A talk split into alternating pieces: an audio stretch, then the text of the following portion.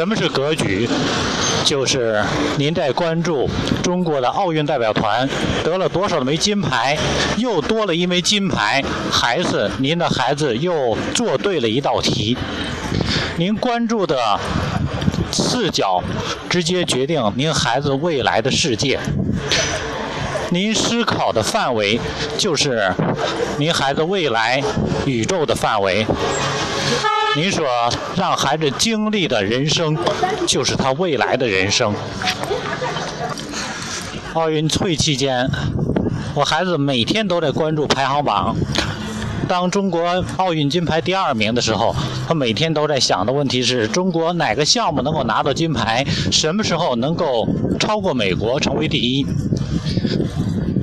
当中国排名到第三的时候，在想什么时候能够变成第二，怎么才能够超过英国？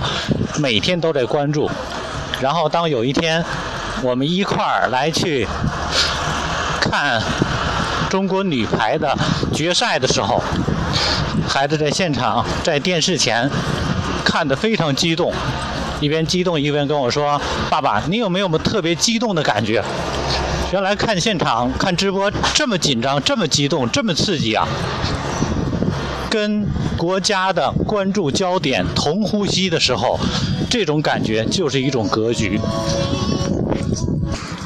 没有谁能够解决你的烦恼，但是当你有了格局、有了方向、有了人生奋斗目标的时候，有了伟大理想梦想的时候，你的烦恼就不再是烦恼了。